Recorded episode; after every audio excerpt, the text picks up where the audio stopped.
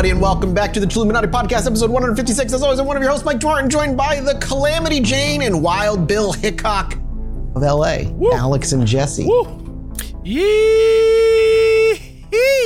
This should that should be the final Wild West reference for a while. I'm just surprised at your like depth and breadth of Wild West knowledge. It doesn't gel with the rest of your stuff. slash Wild West iconic duos.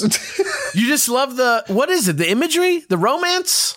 Yeah, yeah, sure. Uh, you know, I live in Texas now, so like that's all I, I'm bombarded with cowboy imagery, and I now dream of days where I could be herding cattle, having a stay-at-home wife milk them for me, and shoot people What? in the road if they cross me once. What? Damn. What? That's the life, baby. Yeah, that's that's the Wild West life. Oh my god. Uh, all right.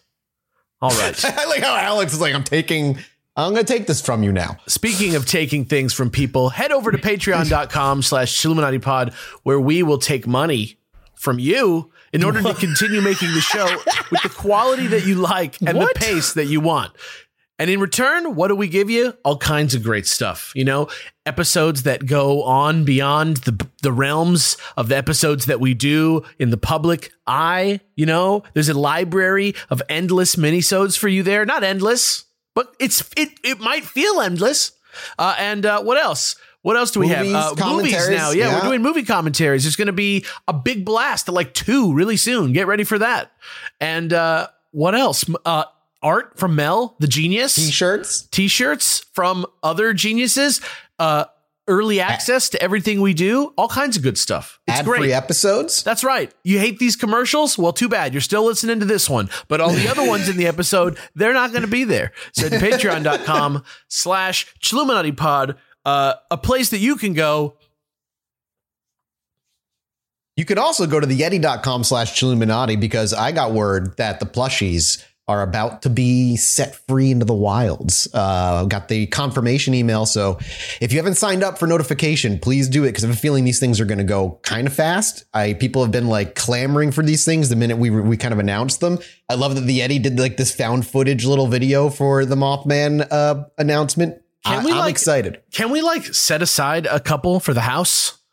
I want to, I need to make sure I buy one of those. I don't, I don't, Oh, I we're don't want to get one. Don't you worry. We I don't want to miss out on this damn sale because I'm on the damn show. I know that It's I'm true. not. I don't have my shit together enough to like jump on a sale. I know that I'm I don't. trying to get the Patreon members like a 24 hour like window to get it before anybody else as well. See if I can manage to make that happen. I can't make any promises, but I'm trying. I'm and if you do, really hard. and if you do make that happen, where would you be?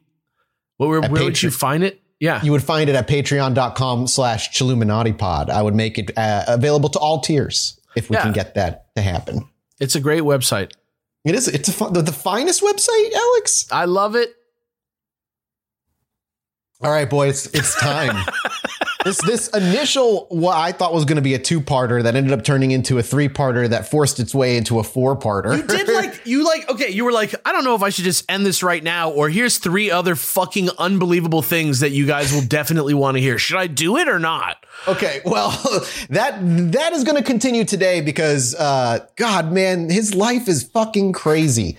And we're going to continue with the story of Boone Helm. So in this final episode of the story of Boone Helm, aka the Kentucky Cannibal, we will observe with great interest Boone's extreme extremely violent and equally ridiculous last few years of his life, where even his very last moment of life, the last breath he lets out, seems to be tailor written for him by a Hollywood like author. It's it fits too well, much like we said Tommy Pitera's life almost fits to a movie. Boone Helm's life could either be would be like a dark comedy. I feel like if it was to be made into a movie, I think it would be like a dark serial killer kind of comedy with just how inept Like a this Coen, man like a is. Coen Brothers movie.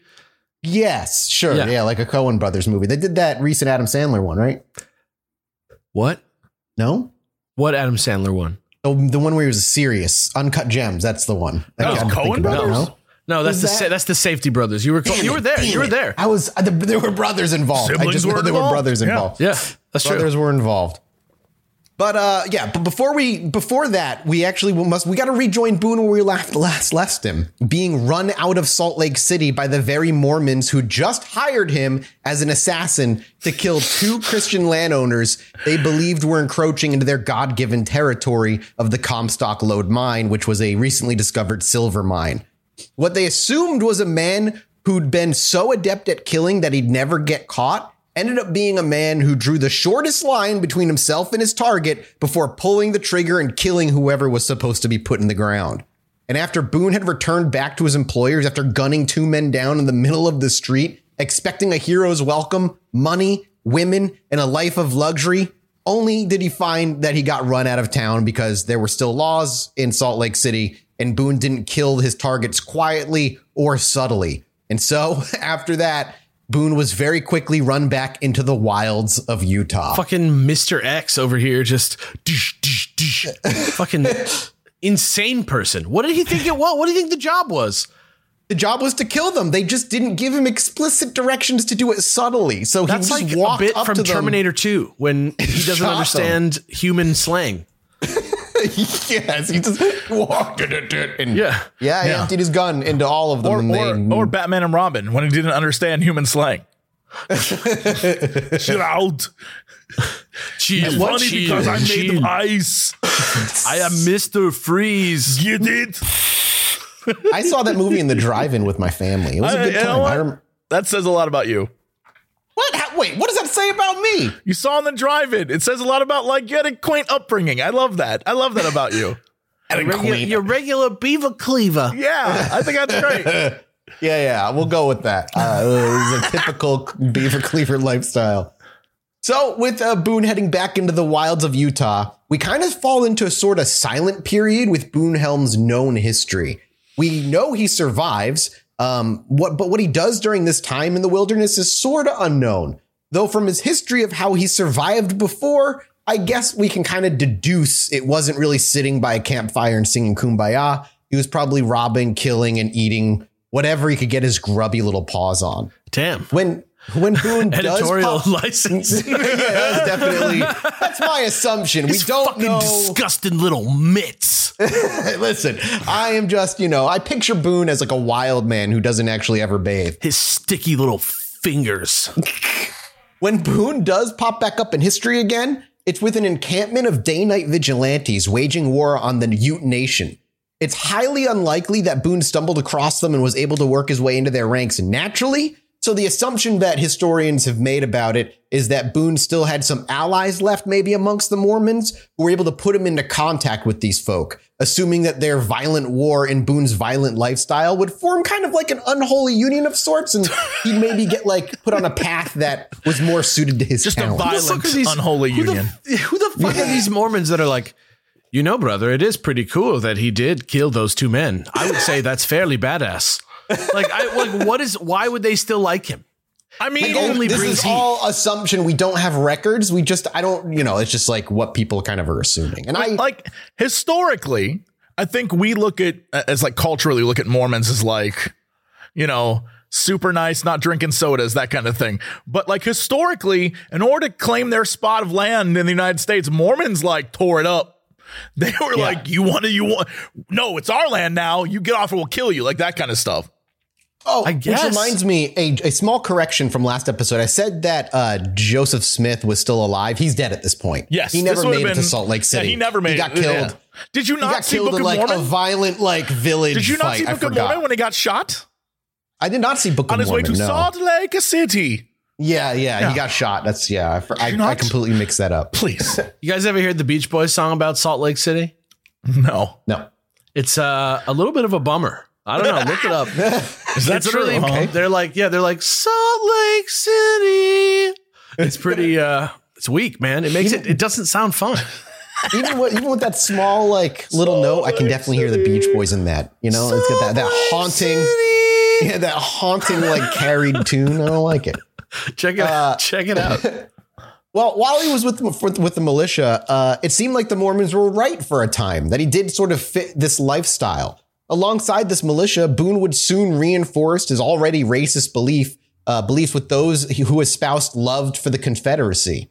And even when Boone thought himself surrounded by like minded individuals, it would soon become apparent to all of them that even Boone was too cruel a man to keep around.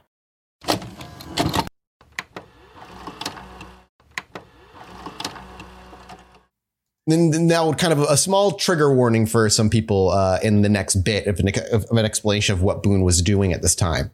While it was common for the militiamen, uh, after defeating a village of the, of native people, to rape the native women and pass them from man to man to quote unquote improve their morale, Boone seemed to have a much bigger interest in torturing the women that found their way into his captivity. The soldiers noted that whenever a woman got passed off to Boone, there was little left for the next man to enjoy. And he mutilated them too much to be uh, to beyond recognition. And this noted example in particular is why in last episode I pondered if Boone actually was like the true definition of like a serial killer, one who does it more for uh, for the pleasure aspect Kicks. rather than the impulsivity reasons. Um, moreover, if these stories are accurate, then Boone would seem to fall into a mixed category of process killer when he had the safety of doing so, and product killer when time was short and his survival was more important. For those who don't know, a process serial killer is one who derives his or her sexual pleasure, usually sexual pleasure, from the process of brutally torturing and controlling their victims until they die. While a product killer is one who wants what comes after the kill. They don't take any pleasure in the actual murder. They want the body or the valuables or whatever it is that they're after afterward. Um, and my amateurish opinion, notably, obviously, is that Boone was wholeheartedly a process killer inside who was forced to be a product killer when the wilds forced him to be Is it possible to transfer between the two? Like, Yeah, uh, yeah, that's what I'm. Yeah, Have you ever heard of Jar Jar Binks, I mean, just just the way that the wise? the way that you talk about it in the beginning is the things he does. Like, he's already a brutal human being to begin Yeah. with, and he's clearly self-centered and selfish.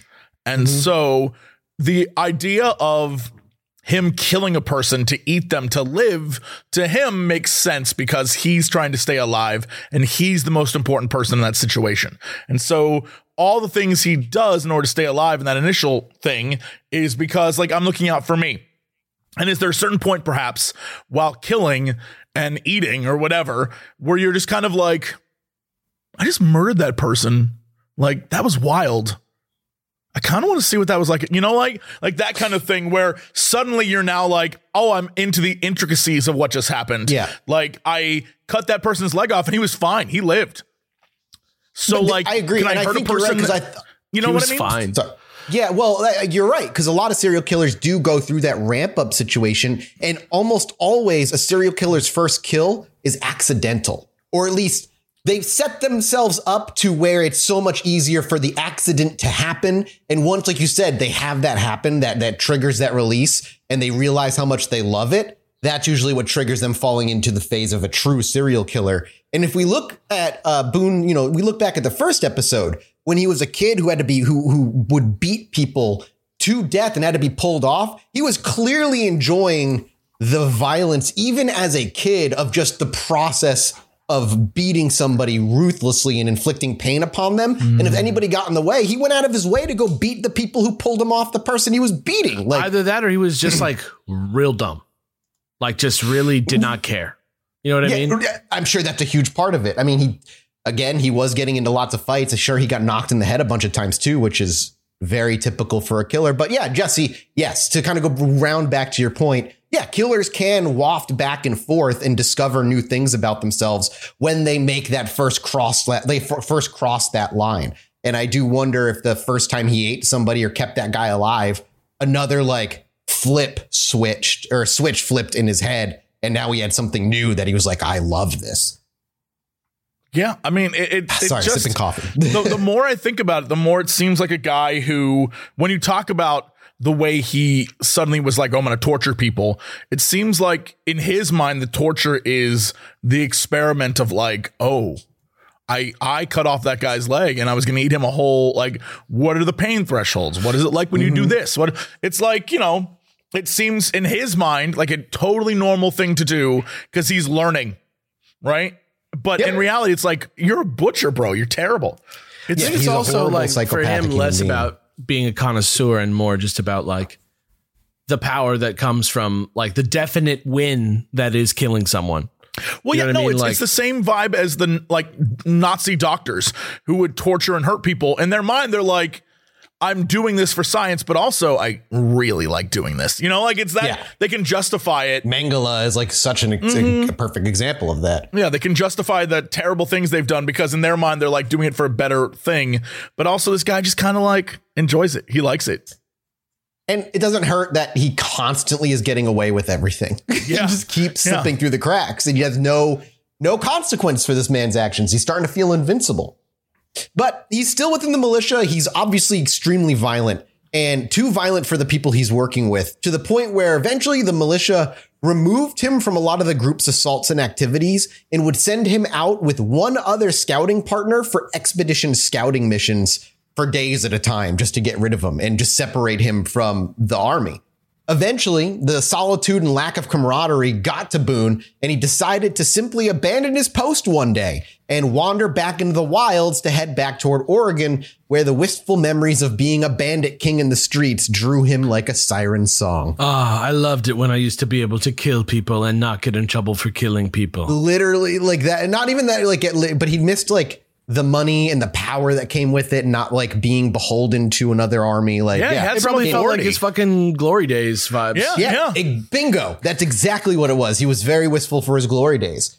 And for whatever reason, another, you know, feather in the cap of serial killers, he was able to convince his scouting partner to dip with him that very same day and bring him along on the trip to Oregon at all uh, with him, which also to me feeds into that Boone is a very clearly a narcissist because he needs a, a source. He needs a supply to feed off of. This man lives and dies by his reputation. He likes being seen for the monster that he is, which is why when the militia separated him, he's like, this sucks. Nobody's Yeah. here like like being awed at how crazy I am or how all the stories he tells people when he goes into town. And so this guy, he was able to convince this guy to come along with him and now he's got like a lucky number 2 that'll like worship him all along the way. The bandit life suited them for a while until the winter once again began to settle in, and it seemed Boone had finally learned his lesson. The duo eventually made their way to a small outpost called Antler Creek, where they spent their ill gotten gains on food, drink, and a warm bed while filling their ears with the local rumors, which, which miners passed through and how long ago. It's like one of those, like, you know, stop and sleep for a night or two and keep moving. Sure. It's here in Antler Creek that the two of them learned of a small French mining crew that had just passed through Antler Creek with a ton of gold dust, which is what the two of them were after because gold dust was gold dust was worth a lot of money and way easier to carry than bars, nuggets, and other things. And the crew was on their way to Qu- Quesnel Forks for the winter, along with another pair of miners heading the same way. And I think you're going to love these names by the name of Irish Tommy and W.T. Collinson. You know what? I didn't think Those you could are- do better than Irish Tommy, but when you broke out the WT, I knew all bets were off. Those are like Red Deadiverse OCs. Yes. They're like yeah. they're like a little Come bit on. too colorful cowboy character names. D and D cowboys names. Amazing. Now, Boone and his partner uh, knew of their next target and left before long to catch up with them before they got to Quesnel Forks. They wanted to catch them and rob them before they've got to stow away and be safe for the winter. Unfortunately for the French crew being led by, by the man of the name of Sokolowski, uh, I'll do the S O Sokolowski? Sokolowski. Sokolowski was reading uh, was leading the Frenchman crew. Yeah, My name is Sokolowski. Penis Sokolotsky. He's The French, though. Frenchman. Oh no. Okay, I'm out. Yeah. Okay, so French. he wasn't French, but bit the other over. two men in his crew were Oh, French. okay. No, you're right. It's me, penis Sokolotsky. Sokolotsky. And then his two French guys. Like, he's, he's, he's a crazy name, no? Well, unfortunately I for don't this crew, speak Sok- English. I don't know. Is, Sokolowski was actually the is it only- the English name is Sokolowski? You, uh, Sokolowski was. I keep interrupting you. I'm sorry. No, don't he's, he's, he's a bit. He's no worry. He's no worry to me. Americans always interrupt my beats. and Sokolowski was actually the only one in the crew that spoke English. The two Frenchmen did not speak a lick of English. Uh, so that's because they couldn't. It's good. So they couldn't make fun of him for having the last name Sokolowski.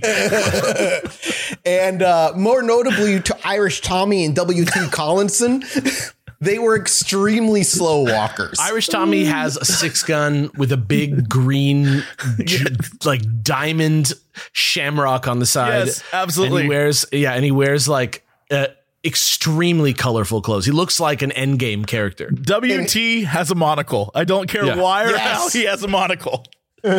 He's like an oil baron in battle armor, is what he is. It's a fucking Borderlands boss. Yes, yes, absolutely.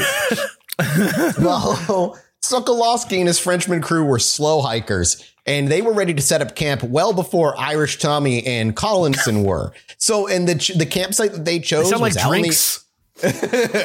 And the campsite that Sokolowski and the Frenchman crew chose was not safe, according to Irish Tommy, out in the open, and they could still make more progress if they just kept marching. So Tommy and Collinson continued for three more miles before they set up their own camp themselves, way more hidden and way more safe. This would only spell doom for Sokolowski and crew, because late at night, as they were winding down for the evening, Boone and his lackey walked into camp, guns ablazing. All three of the men were killed, along with all of their horses and mules. Whoa. Yeah, they didn't have any attempt at like words with these guys. What the uh, fuck is going on? Boone, Boone and his and his and we don't have a name for this guy, so we're just calling him Boone and his buddy. The sheer Uh, audacity of these motherfuckers. Yeah, they pocketed as much of the gold dust as they could, but ended up with over $30,000 worth of gold dust and valuables that was just loaded on the mules and the horses. And not wanting to stick around the crime scene for long because obviously it was a hot crime scene, they went and became a pirate with it. And they took the treasure off road and buried it a good ways away with the intentions of coming back for it weeks later after all the heat has died down around the fresh murders of three miners. That's like a As year's the- salary in today money. I know. And it was, yeah, I'm curious what that was in like, oh man, let's look real quick. Thirty thousand dollars. $30,000, 1850, we'll just say to now. Uh, that's over 1.1 million dollars in in cash basically is what we're looking at. That's that's so much money. All just buried on the side of the road. As for the bodies though, they didn't bother even hiding them. They just left them out splayed open to rot in the wild, only to be discovered the next day. And uh, in fact, you can actually go see their graves. They're still marked to this day. That the the people who were the three people who were killed by Boone Helm. Um, one of them was uh, Sokolowski, I think it was, was Jewish. So he couldn't be buried in the cemetery. So he got his own special grave and uh, he got his own special ceremony to bury him um, back then, back in that day in the 1800s.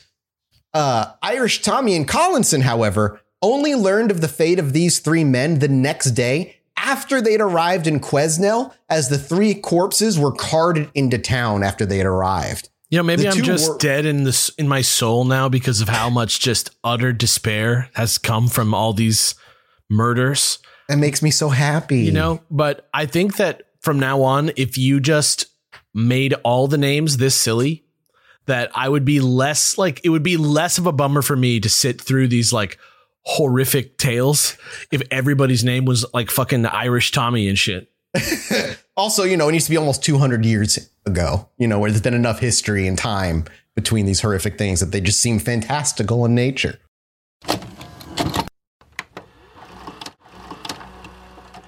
Obviously, Irish Tommy and Collinson were worried the bandits who, who committed these murders might still be close or worse, still looking for them to find and rob them next. But the mysterious culprit culprit wouldn't be mysterious for very long. Boone's own reputation was no longer working in his favor. And now the inevitable wave, but now having become the inevitable wave of his demise. Within hours, word of the infamous criminal and murderer Boone Helm having left Antler Creek swafted its way into Quesnel, and the town very quickly mustered up a $700 bounty for the capture of Boone. Many assumed he'd head toward the water, and when the posse had been mustered, that's the direction they went. while Irish Tommy and Collinson made a decision to continue down the path they intended to try and put as much distance between them and Boone Helm as possible, bu- purely out of fear. And they pushed for days with no sign of Boone or his murderous companion the whole while. And as they had finally felt they'd put enough distance between them and the town, the muzzle of a double barreled shotgun was shoved into Collinson's back God. while Boone's voice while Boone's voice grumbled, put your hands up. Tommy and Collinson were robbed. But in a very rare case when it comes to Boone Helm, their lives were spared. When they were finished robbing uh, both the uh, Tommy and Collinson, Boone simply commanded, "quote Get down and don't look back." While the two, while Boone and his partner walked off, Collinson would go on to wonder or suspect that they may have been out of ammunition, but I'm not entirely sure about that. Knowing, uh, knowing Boone's penchant for violent slaughter, Boone seemed to love to kill no matter what. So even if he was out of ammo, I wonder why he decided not to just like end their lives there, knowing Boone's history. Um, it's just curious that he got to live to tell the tale. So this uh, one of Boone's victims actually, you know, we have firsthand experience with it. Coffee sip. the next time we know of Boone and his friend were when they arrived across the border from US to Canada in Victoria. This dude right, just like fucking made it. This guy I just need like to got a- out of there. I need to ask this Yeah. que- I need to ask. I need to ask. Is there a Kentucky in Canada? Yeah, Kentucky, BC. Do you think before we get to the end of this episode that we will make our way back to Kentucky? I don't think it's going to happen. I am almost convinced it's not going to happen. What about you, Alex? What are, what are your bets? There's there's gonna be some other reason that he's called Kentucky. It's gonna like end up at Kentucky Fried Chicken or something. The shit. Like, Kentucky cannibal is guy- so far. he's gonna like not- turn out to be the kill the colonel or some shit. Like it, like I don't know what the fuck's gonna happen. All right, we'll see what happens. So yeah, uh, he kind of goes silent again after this robbing, and he pops up weeks later in Victoria, Canada. Now it's here his reputation had not quite yet caught up with him, and once again the two of them had a place to rest, relax, and do their favorite thing: drink. And without skipping a beat, Boone fell back into old habits, running up a huge tab at the local saloon. And when the bartender came looking for the money Boone owed, Boone simply replied, quote, Don't you know I'm a desperate character? Oof. Get out This- of my fucking face, boss. This, however, did not faze the bartender, who simply sent a boy out to go grab a sheriff by the name of Blake. While the town themselves may not known may not have known who the name Boone Helm was, Sheriff Blake had heard that's who was in town and knew of the rumors that followed that name. He knew he had a serious criminal on his hands. While he had known of Boone, he also had no evidence that would hold in court. So when he went to go arrest Boone, which he did, he could only legally hold Boone for three days before Boone was brought before a judge for his unpaid bar tab. And Blake did the only thing he could think of doing, and he All the sent men fucking out. things. He sent men out across the border to see if they could get a proper extradition request from the USA to hopefully get Boone in proper custody and put away for life. What? Over that? Well, no, they, he, he not over the unpaid tab. The the sheriff knew of Boone's history. He just had oh, no oh, they were trying, so this of. is like they're trying to bring down Capone. They're like, Yeah. "Hey, you know what? We'll just taxes. Just get him in prison. They're trying to bring down Capone, except it's just like a fucking dumbass. this is crazy. This is crazy. He has no he has no evidence of crimes in Canada. He knows of the rumors because the rumors have made their way from tr- from traders and miners there across are the rumors. border. All right, there's rumors of this man going around doing terrible stuff, and everyone's just kind of like, you know what? Invite him into town. Maybe he'll kill some people for us. The locals hadn't heard of it. The sheriff had. Like the locals weren't really aware of Boone at this oh, point. oh my god. You also got to keep in this is the Wild West. Sh- tr- news travels way slower than it does now, and only like you don't know what's rumor and what's not. People are making up shit about themselves all the time to sound way more badass than they actually are. Uh, That hasn't you can do. changed. That shit's still going on. Exactly. Humans are being humans. 200 years later. And so he had three days. He had three days. He sent out men on horseback, hoping to let the U.S. know, hey, we've got Boone Helm, this guy who's murdered a ton of people. Do you give us an extradition request and he's yours because they got to do it legally. And for three days, Blake sat and watched Boone rot in his cell, who had quickly gotten himself a lawyer under promise of a big payday when he was released. And his lawyer and Boone's lawyer went by the name of Mr. Bishop. Once I can't. These, this is Mr. the most. Bishop. This is the most well written story I've ever heard in my entire It's life. It's fucking stupid. It's insane to me. you think it's better than Tommy Pitera's? Uh, much better. Uh, Tommy Wow. Pitera's was great, but this story it's got character names. It's got Tommy like, Pitera had to work. He was disciplined. He had skills. He, it makes sense why he was yeah, so like successful. trained to be a killer. He worked. This He guy- spent his life becoming a murderer. This guy just was like, This guy comically trash in the failed up to serial killer. like it's hard. It's impossible to think that this guy got as far as he did. This guy sucks. It's History crazy tried to me. forget this man for a reason, I think. I'm trying to forget this man. So once those three Lord. days were over and men had not returned from the US with an extradition request, he was brought before a judge. Blake, empty handed beyond the crime of an unpaid tab, uh, and with the blustering arguments of Mr. Bishop, Boone was essentially given the harshest punishment he could receive for money owed. He was stuck in jail for four weeks unless he paid a $50 bond. That's all it took. The funny part was Boone was fucking broke. He had spent everything he had in town on drink and women and was unable to pay the $50 bond while his lawyer slowly came to the realization that he had no money to pay him. And now, and now, though, Sheriff Blake received a reprieve.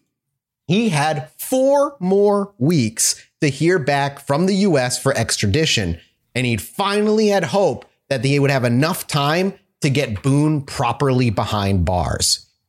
During this time, Boone would be put on a chain gang and sent to work mining and chipping away at rocks and shit for four straight weeks. And those four weeks came and went. And on the last day, Blake had to hand back every weapon Boone had had confiscated uh, from him and watch him strap all of his arms back on This is watch as absolutely insane. and watch as Boone left town a free man Come with on. nigh a word from the U.S. for extradition. on. Eventually, however, crazy. Sheriff Blake would hear word, and it was exactly what he had hoped and expected. It was a letter for extradition that found its way into Blake's lap three days after Boone had been sent free. This is like the end of Usual Suspects. This is Yeah. insane to me. though. This is like He's the luckiest idiot that ever lived. I can't believe this. Guy And sucks. it keeps going. Because during those four weeks of chain gang imprisonment, Boone had been put, uh, who had, had became very close friends with another man by the name of Dirty Harris. cool. No, Cool. A real Boone guy. and Dirty Harris became extremely close. Didn't we talk about Dirty Harris, already? A little We, bit. I, I teased about him in the end of Okay. last episode Right, because I was going to just blast through this. right. Um, Dirty Harris was so close with Boone that he considered Boone his brother at the end of their imprisonment together.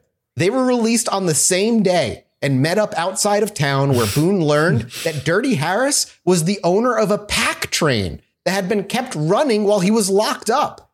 Not wanting to leave his newfound brother behind, Boone was actually able to travel on this train with him, planning to head back to Antler Creek to unbury the $30,000 in valuables that were waiting for him. but unfortunately for Boone, he wouldn't be able to cross the border before running into a familiar face. W.T. Collinson. oh, get him, WT. Collinson was in Sumas, which is a part of Canada. And instead of keeping his head down this time, like he did last time and leaving, this time Collinson alerted the authorities and the British put together a hunting crew to go out and arrest Boone for proper extradition to the US. And so Boone was immediately forced again into the wilderness from the train, unable to spend time in the town. And this time he planned to go alone. But Dirty Harris would have none of it. Boone was. Sorry. But Dirty Harris. You can't keep saying Dirty Harris. I can because I like the name. But Dirty You've got Harris. Little Barry Shoot, Dirty ahead. Harris, Make Irish my Tommy, afternoon. W.T. Collinson. uh, to, to Dirty Harris, Boone was his brother now. And if that meant leaving his owned, his well-owned train behind, then so be it. And after all this time, Boone still had no idea how to survive in the wilderness. And now he was leading Dirty Harris to live in the wilds in I the fucking hate this guy, dude. He sucks. Once again, history loses touch with Boone at this point. The next time he pops up is weeks later, toward the end of the British attempts to find him. As they were days as they were days away from ending their hunt, they stumbled on a, familiar sight to us at this point. A thin, malnourished, exhausted Boone whose clothing hung from his limbs and with Dirty Harris nowhere in sight. Much like before, What the fuck? much like before, Boone simply gave himself up willingly, and when asked about where his partner was, he replied, quote, Why, do you suppose that I'm fool enough to starve to death when I can help it? I ate him up, of course. No. I don't even know what to say. This guy just never he got his cake and he ate that shit. yeah, yeah. Its name, it had a name, that cake, and he ate it. It was, it was The only who thing think the, was the only the thing best that tasting of those he ate. the the uh, little berry. He didn't eat Littleberry. Oh, he, did, he didn't. only He, he just murdered Berry. him. Yeah, he ate the uh the miner that he shot from the hill. Remember the guy the- who just shot yep. in the head? Yep. Uh, and and then he ate Burton, and then he ate Dirty Harris. Oh yeah, Burton. Burton's a survivor. Burton's got a lot of meat on his bones. Yeah, yeah. He really wanted to preserve Burton, so yeah, it makes sense. Yeah. Yeah, Dirty Harris became meal number three. Um, we will never know if he got to do what he wanted to do with Burton, where he kept him alive over the course of days. We don't know if it was similar, like where maybe Dirty Harris just died in an accident and he just didn't let the corpse go to waste. Like, we don't know. He never, Boone never elaborated on what happened beyond that because basically from this point on, uh, Boone once again gave himself up. He didn't resist. He assumed that, you know, this was it. He was done for if he didn't give himself up because he was in the wilds. And Boone was actually finally 100% caught. And the US was going to extradite him back where he would live out the rest of his days, rotting in a prison and likely hung. If you tell me that this motherfucker breaks out of prison and eats a man named Kentucky, I'm walking off of the show. No, Alex, don't put that out there. No, I'm walking I- off of this show. If I didn't even he think eats- about that. Oh no! If he eats a man called Kentucky, Kentucky. I'm Little did you know, I hid the title from you and that it's two separate words. It's a proper noun. Um, for Kentucky. the next few weeks through horseback and train rides, uh, Boone was watched over by a bunch of guards, but one singular one who, much like the guards from before, kind of grew friendly with Boone, sharing cigarettes, swapping stories, drinking whiskey. But unlike the one from the mental facility, he never felt the need to take off Boone's handcuffs or give him an iota of freedom because Boone's reputation was so well known at this point. And so, through horseback and ferry, over the course of weeks, Boone's, Boone did end up being extradited back to the US into Port Townsend, where it was his, to be his final home among many other criminals. In fact, the prison within Port Townsend was notoriously overfilled with way more prisoners than the guards could reasonably keep track of and watch over. Something Boone noted instantly. Come on. Within- Just wait. Within days, Boone had acquired himself a knife and spent each night digging away a small secret tunnel just under where he slept. Eventually, Boone was able to slip out, and it would be three days before they even noticed he was missing, and a whole extra day before they found and realized there was a hole hiding all under the rags shoved into the corner of his room. I, he out Andy Dufresne, Andy Dufresne. I just I can't. I don't know. I don't know how part- to. I don't know how to. I don't know how to like respond to this. The man. He's not a good man, but hell, has he led a life? Holy shit! I can't get over it. It th- there's more. This More song keeps more, boy. happening. There's more. This There's is the so- gambler, There's not dude. so much more. This is We're- the song, we're the gambler in a person. No, it's what? This is the gambler. The gambler. Yeah. This is we're barreling toward the end of the story here, but there's still more to go. Now, How? not only had he dug a tunnel under his own cell walls, the tunnel extended past the building and under the exterior prison walls as well. How, bro? It was a huge tunnel. So clearly his mining experience gave him a little bit of know-how to get him out of there. And apparently, according to the to the records, the tunnel was super tiny, like only he could have fit through. Like I imagine it was one of those ones where he didn't need to like let his breath out. And he's just like, What the fuck, dude? it's nuts. Um, and Boone was once again a free man.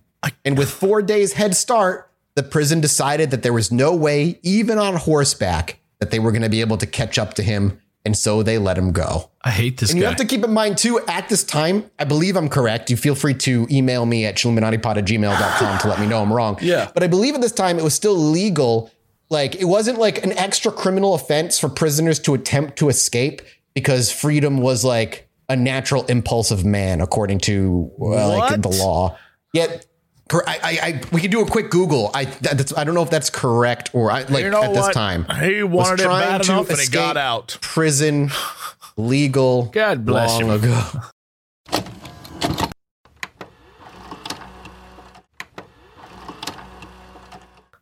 You know what? He, it's not a natural state to be in prison, so I don't blame him for trying to get out. But I'm gonna let you know, he got I'm out. telling you, it used to be legal. he That got got, out like good. God bless uh, him. In the U.S. I'm now. I'm like I have to look that up now. He wanted it bad enough, and he did it. Eventually, it became a If felony. he would just obviously. himself, he could do anything. I say God bless him. Uh. But now, guess what? Boone's back. What? in the wilderness? Boone's back, baby. Boone is back in the wilderness, and as far as we know, Boone once again took up to his normal shenanigans of being a robber and murderer, surviving in the wilds for the best, the, as best as he Well, could, as you would, as you would, of course. As you would. But Boone had become much more paranoid as the past months and years had gone on. And instead of being more confident about approaching wild, uh, I was going to say wild bandits, approaching bandits out on the roads or attempting to murder somebody and take their camp, he hid, never using a fire to warm himself at night or cook food, finding small hidden away enclosures or, uh, or more particularly sleeping under haystacks of uh, fields he found on his travels. Eventually, his wandering would find him out in Florence, and not a lawman, not a bounty hunter as he worried, but a rancher stumbled across poor old Boone Helm, who at this point, popping up in history again, looked malnourished, exhausted, and beaten from trying to survive in the wilds by himself for God knows how long. And that man's name was Ken Tucky. no, uh, though that would be amazing if it was. No, this man's name was Mr. Brandian. Say that again. Mr. Brandian. Brandian. B B R A N D I A N. oh, he's a Vulcan. yes, he's a Vulcan. Correct. Brandian. What the hell? Andean. Uh, yeah, Mr. Brandian was the man that kind of like stumbled across him and uh, saved him. He felt pity for him and offered him a retreat. Mr. Brandian took Boone under his wing back to his huge ranch, and it's here Boone realized Mr. Brandian was extraordinarily wealthy.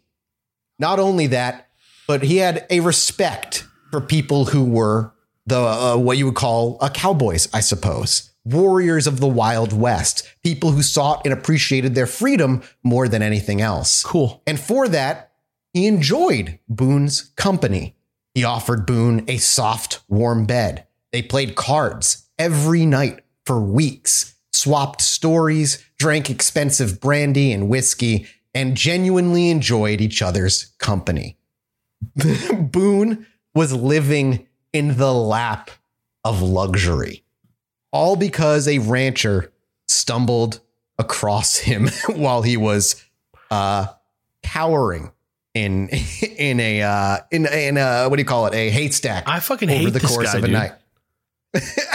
This is the part that blows me away the most of his story is that through all of this, he then stumbles across a what is essentially a multi-millionaire, and uh, it's nuts that he was able to even just uh, like he. It doesn't sound like he smooth talked this rancher. It simply seems like the rancher was like had respect for this guy, and that was the that was really the end of it.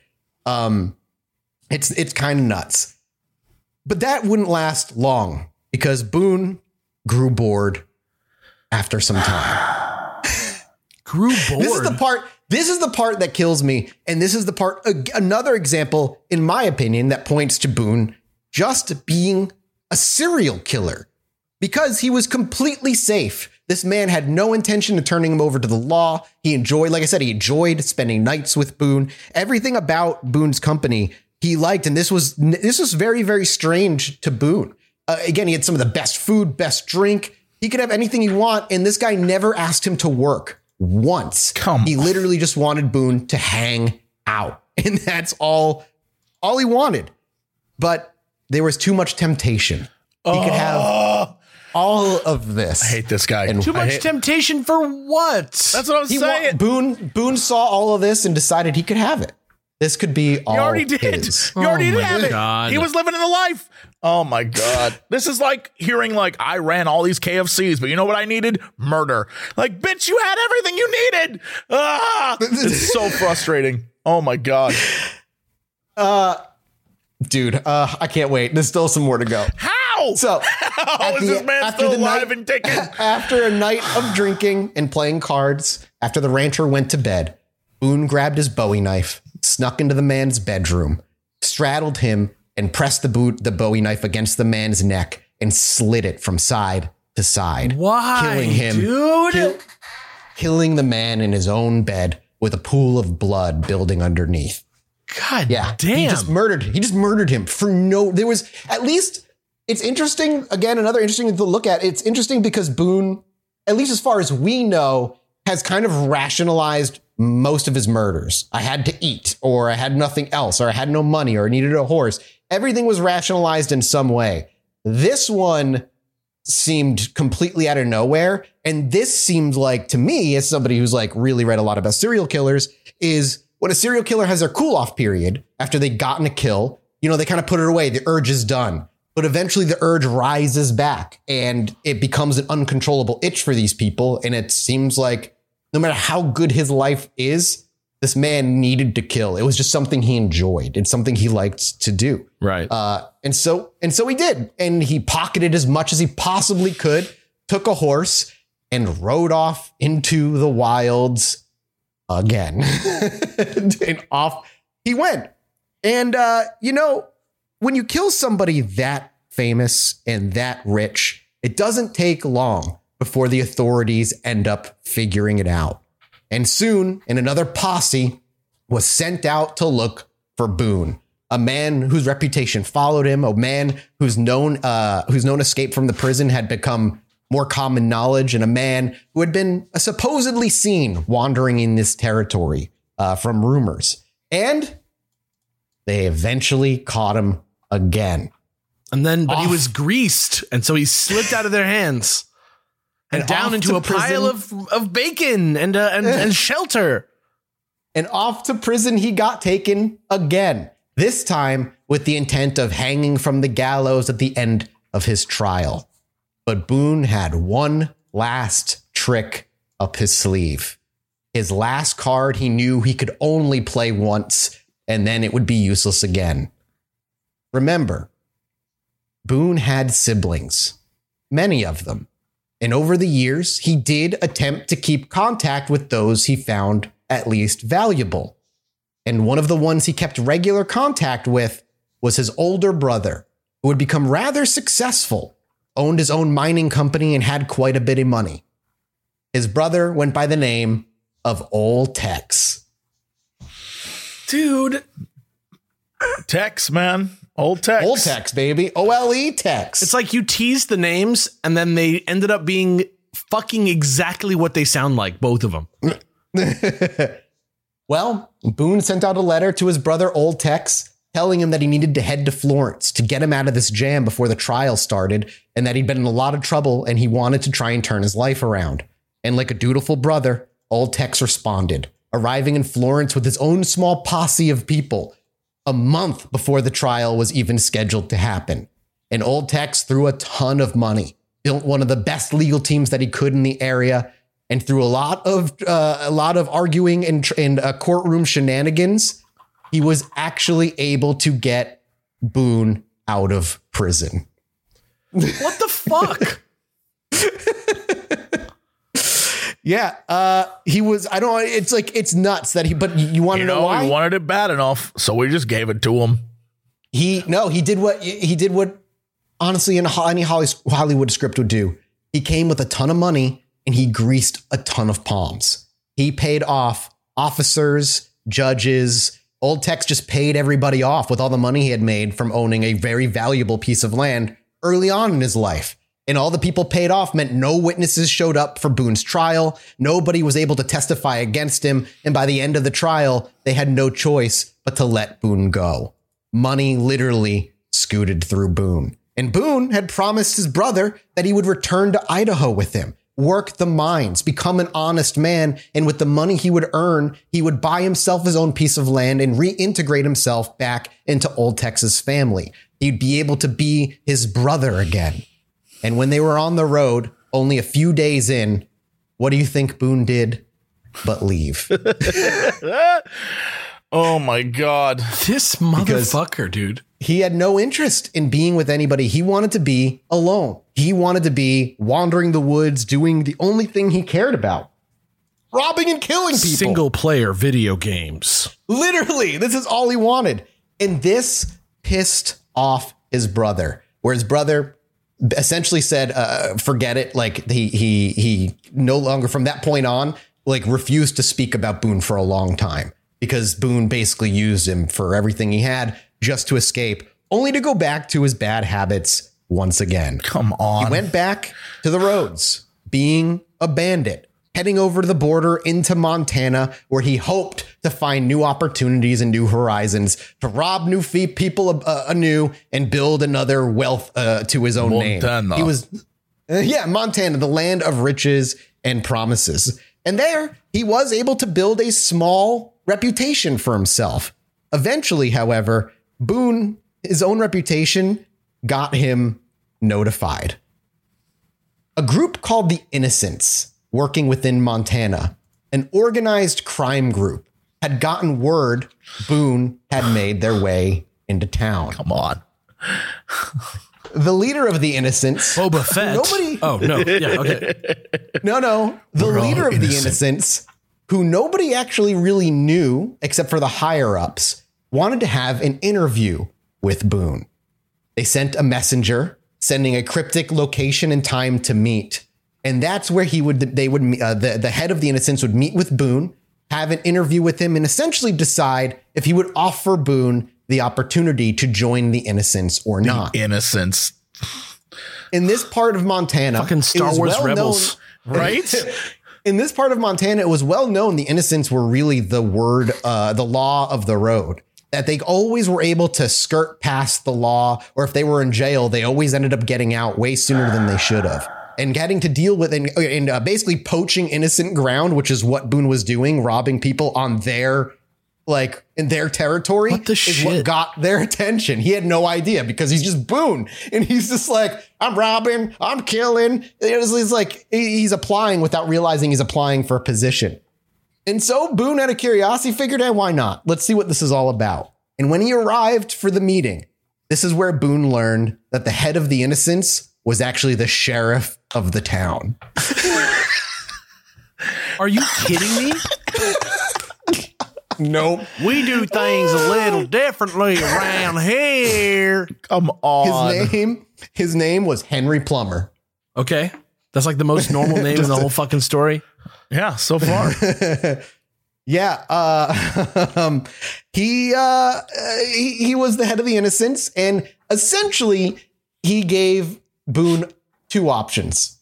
He could join the innocents and work for him, or he could walk a free man, with the implication that he wasn't going to be allowed to walk a free man oh shit. because the sheriff was going to either take him in as a prisoner for being a murderer and make it look good for him or get him to work for him and make and the plan his initial plan was to make Boone like his enforcer to go out and like break knees and shit um and Boone accepted and for a while he worked as his enforcer he went out broke legs got extremely violent and basically took care of the more violent jobs that the innocents needed done uh, get done doing.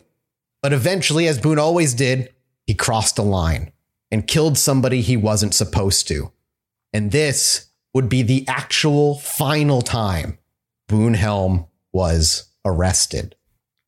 He was not getting out of this one, especially with the head of the innocents being in charge of the law of the area. Except soon- he did. and maybe to your your pleasure, he didn't. He did not actually Fucking escape finally. this time. Jesus Christ. He spent he spent six months in prison waiting for his trial, which eventually did happen. And his sentence was to be sent to the gallows.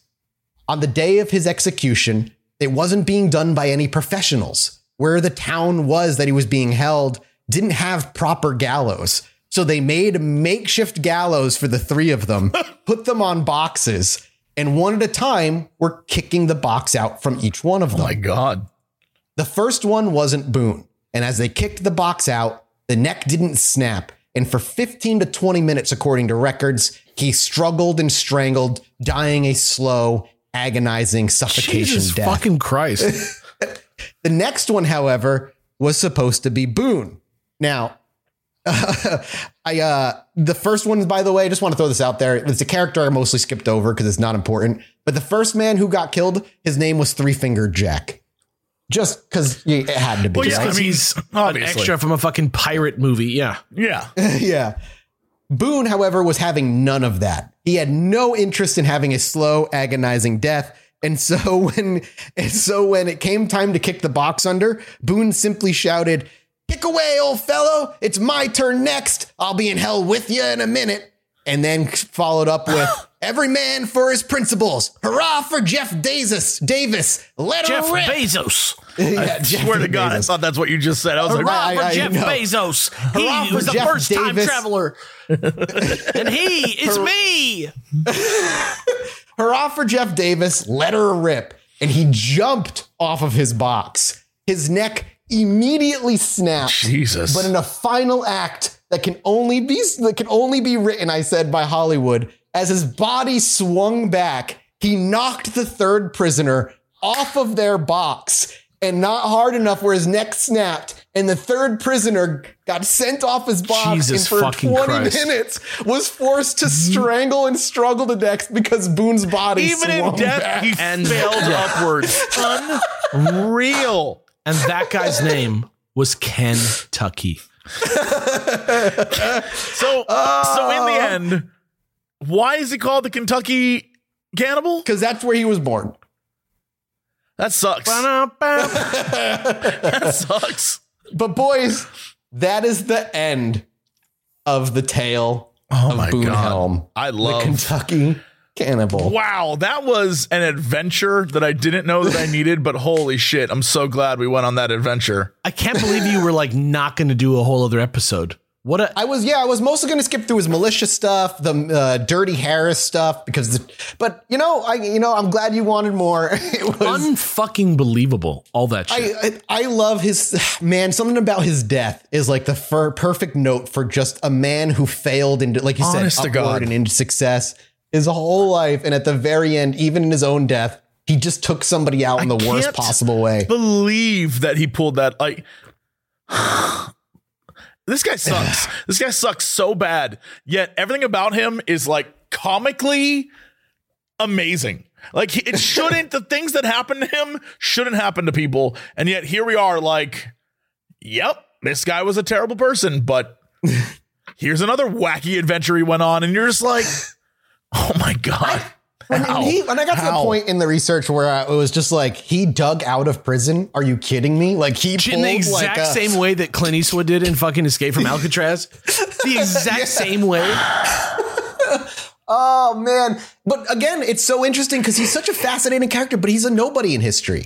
Like he doesn't make a splash because he didn't like He didn't do shift anything. the way America saw like itself, like Billy the Kid did, or wasn't romanticized in any way. Right. He was just a monster who couldn't be caught. He's Well, the there's real. nothing- the boogeyman. There's nothing real romantic America. about chance, if that makes any sense. Mm. Like Yeah, that's people true. Yeah, love to have point. the idea that like something somewhere cause causes like good things to happen to good people and bad things to happen to bad people and like that kind of thing. And in his story, he's a bad person that incredibly good things happen to repeatedly. And it's such and but he doesn't like he's every time he has an opportunity to better himself he squanders it. And i think that is another reason why people are like f that guy. And he's like not talked about because it's it's there's no moral to be gained from his life. He just kind of sucks again, the, the fact that he got taken in by this rich rancher who was willing to give him, let him live in the lap of luxury. He was like, "Fuck it." and he's like, that was fun. Slit his throat. Take what I can. Back into the wilds I go where I belong. And it's every the, the, the image of like every time Boone Helm went into the woods with anybody and then he was only ever found by himself every time, just like scrawny and dying. How many like he went into the woods four or five times and was found scrawny and dying almost every single time. It's nuts, but I'm so glad we did that story. I did not think we would get like a four parter out of it. That was super fun. Uh, thank you guys so much for for listening. I hope you guys enjoyed. Next week we'll do something lighter, and uh, the the next big topic I'm going into, kind of just to give a teaser, is stay in the realm of true crime, but not do a serial killer. Where I'm going to revisit something we did in the ep- in our the the the 20s, episode 26, I think it was. No, no, episode 26, four years ago. I think I really am ready to properly revisit Missing 411 in a way that I just I didn't have the resources to tackle Yeah, way back my in mom was just talking to me about this episode like today. Isn't Yeah, I need to redo episode. I want to re-talk about Missing 411. I want to do a much deeper dive on it. So that's going to be something I'm going to be working on for a while. But next week we'll do something way more light, way more fun. Maybe Alex will do something. I don't know if he's got be able to. Maybe oh, Jesse Oh, will I've bring something. I've definitely got some stuff on the on the burner. We'll see. We'll see what happens. I'm, I'm. Oh, life is crazy, you guys. Yeah, no shit, man. I, I'm with you. Yeah. But uh, we're off to go do a minisode on patreon.com slash Chilluminati pod where uh, you can get all kinds of fun exclusives and maybe, just maybe, you'll get an exclusive sale for the Mothman plush before anybody else gets them. Maybe, maybe maybe, Maybe. Good- maybe. okay, goodbye, everybody. Bye. Anyway, me and my wife were sitting outside indulging on our porch one night, enjoying ourselves. I needed to go to the bathroom, so I stepped back inside, and after a few moments, I hear my wife go, Holy shit, get out here! So I quickly dash back outside, and she's looking up at the sky in awe. I look up too, and there's a perfect line of dozen lights traveling across the sky.